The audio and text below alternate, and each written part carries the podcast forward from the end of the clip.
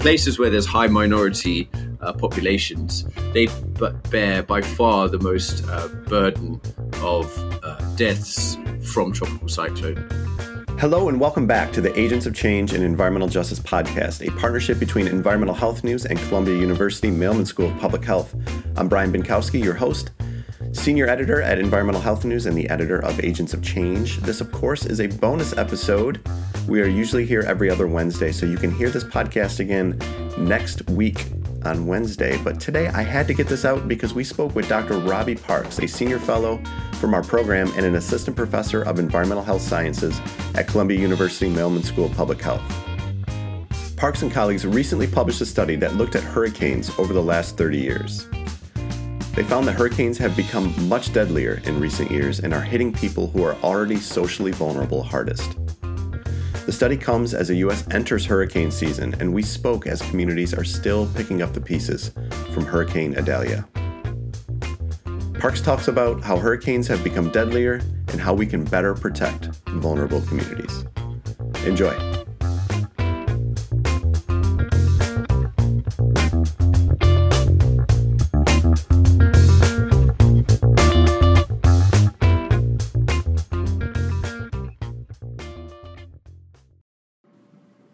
Right, I'm now joined by Dr. Robbie Parks, who a lot of you may remember from a previous podcast. Robbie, how are you doing today? I'm, I'm very well, thank you. How are you? How are you I'm doing well, and we are speaking at a uh, opportune time to be talking to somebody like you, but an inopportune time for many people dealing with the things that you study. So we're talking on Tuesday, September 5th. And as we speak, communities are still picking up the pieces after Hurricane Idalia. And I saw this morning there's another system moving toward the central tropical Atlantic. So before we get into your new research, which is why we're here, can you just kind of give us the lay of the land on where hurricane season is right now and, and what we can expect? Thanks, Brian. Well, you know, as uh, many people have seen probably in, in the news, you know, it's a busy hurricane season. And those in El Nino year, which typically is seen to be a bit less active in the, in the Atlantic basin, this year, uh, you know, due to the fact that the temperature is so high, uh, is compensating for that. And that is making this season actually a higher than average um, activity. And so we're expecting, you know, it's September, beginning of September now as we record. So we're expecting, a, a, a, unfortunately, probably a busy next uh, few weeks with regards to hurricanes. And you and colleagues recently published a study that looked at hurricanes over the last 30 years and um, and found some pretty surprising results. And I'm just going to, you know, what did you do? What did your team do? And what did you find? So, you know, with regards to the study that we published uh, recently, we wanted to understand uh, from a consistent uh, basis over space and time who died where uh, across hurricane names uh, throughout the United States mainland over the past 30 or so years. And so, whenever we see fatality counts from hurricanes, that is a result of a lot of work that people have been doing over many decades to try and understand say does a person die from drowning? Does a person die by flying debris and so on?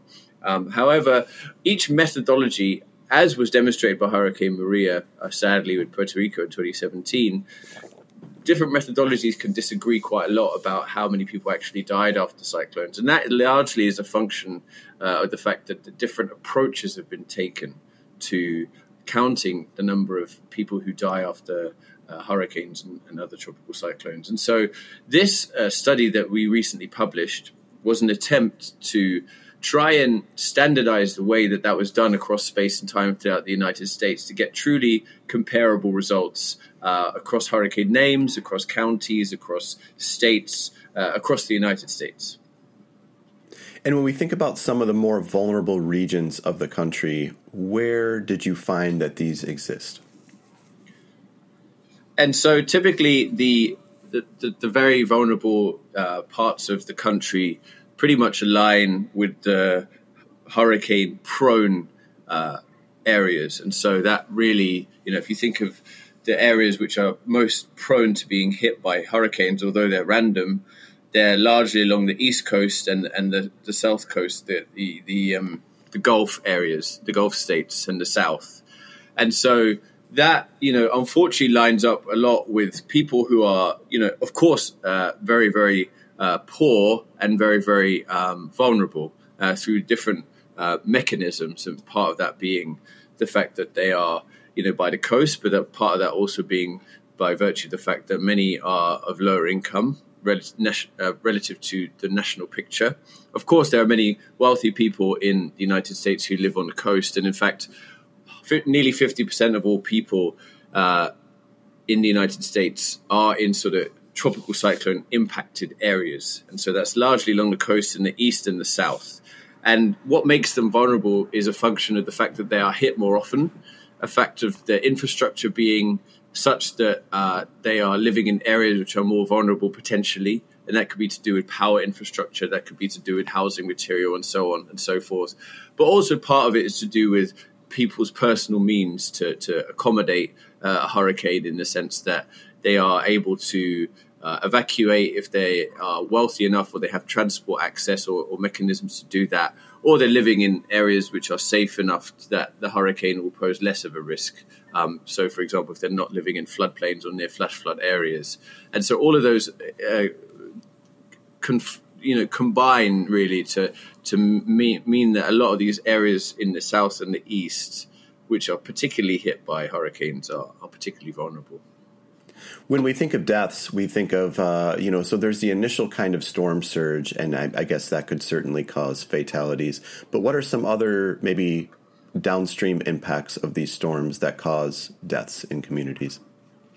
Yes, of course, the, the shadow of a hurricane could be very long, uh, but in terms of, you know, they could last even decades if you're thinking about long term health outcomes for places like uh, Orleans Parish uh, uh, and places impacted by Katrina and, and, and Sandy in, the sort of uh, northeast. Um, but in terms of the sort of indirect impacts in the aftermath of a hurricane, that can include things like, you know, having, uh, you know, heart attacks because you are sort of in cleaning up or you, have got debris to clean up and you're in the process of doing that, for example, uh, for your own property after, you know, in the recovery period.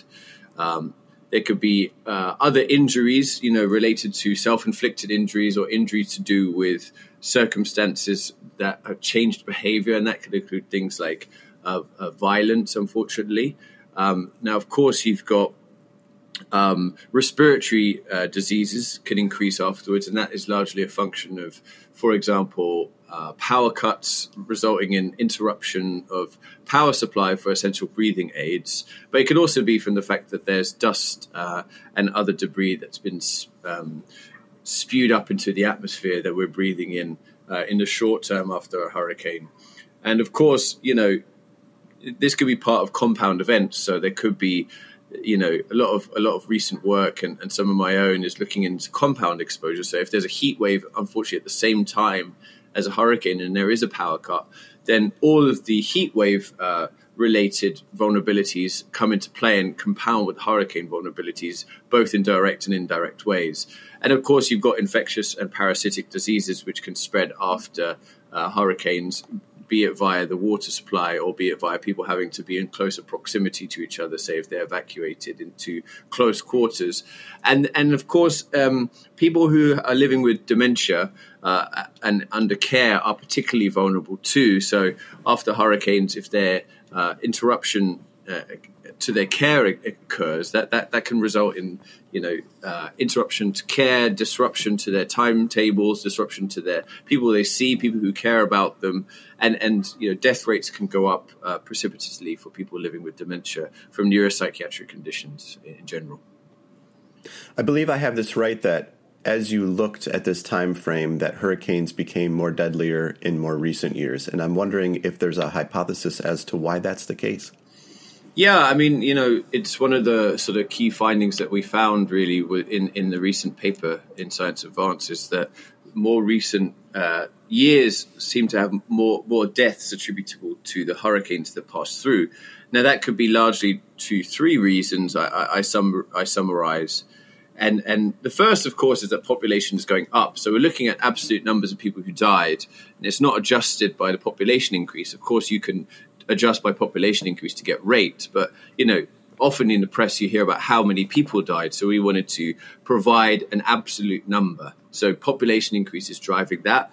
Um, of course, climate change is you know making hurricane seasons in general stronger. And so what I mean by that is that when they're making landfall, hurricanes tend to be stronger, faster wind speeds, more rain, more prone to flooding. And so you could argue they're more dangerous. Now, of course, that's offset. That's been offset in the past 100 years by um, amazing abilities to forecast cyclones. But you know, now are we reaching the limit in the past 40 years of the ability for um, preparation to to discount some of the worst impacts of the hurricanes? Um, and so, recent years may may sort of be indicating that. But I think a large part of it really is the third component, which is how we choose to sort of allow different parts of society to be adequately prepared and adequately recovered uh, in preparation for the next hurricane. And that really is a function of inequality, uh, inequity,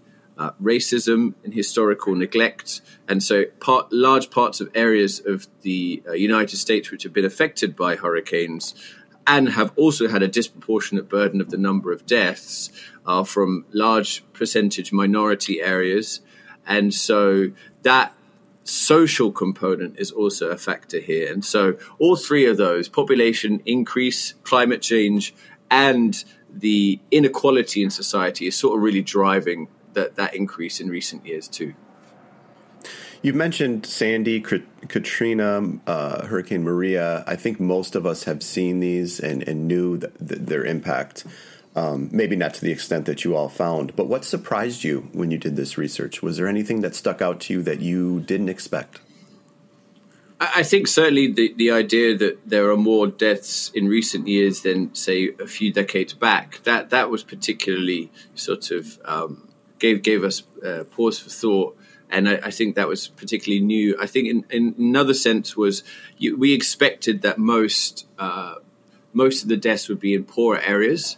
However, we were very struck by, in particular, the places with large minority vulnerable uh, populations in the United States had a by far outsized. Uh, uh, proportion of the number of excess deaths that we uh, measured, and so there was, you know, over over ninety percent were uh, in in the most vulnerable third of counties in the United States impacted by cyclones, at, which were particularly uh, vulnerable um, as measured by minority. And so, just to translate that, that sort of means that in places where there's high minority uh, populations, they bear by far the most uh, burden of uh, deaths from tropical cyclones. And, and so that, although although it's not surprising necessarily is shocking, and I think that shock is is really the disproportionate amount um, that that uh, set of counties has has has borne over the past few decades, um, and so you know, really, I think those take-home messages are important from the, from that paper. I have a two-part question to close here. What could or should be done by people in power? I'm thinking. Uh, uh, government agencies and, and, hurricane response teams to to mitigate this impact on vulnerable communities. And the second part is for communities who are looking at this season and maybe in the path of one of these, what can they do to protect themselves? Yeah, so of course, um, there's so much amazing work done by so many people to prepare uh, communities, evacuate communities, and recover communities on an individual basis and on a community basis.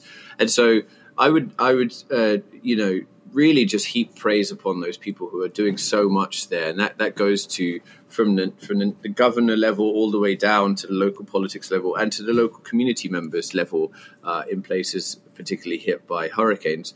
So you know what I'm about to say is not really directed at them, but it's more when you take a step back and look at the national picture. Much in other um, sort of justice areas of the United States and the world, when you look at the statistics at large, you have to acknowledge that if you uh, count the number of people that are dying and they're much more in places which are more vulnerable, particularly for minority areas, we have to take an approach which takes that into account.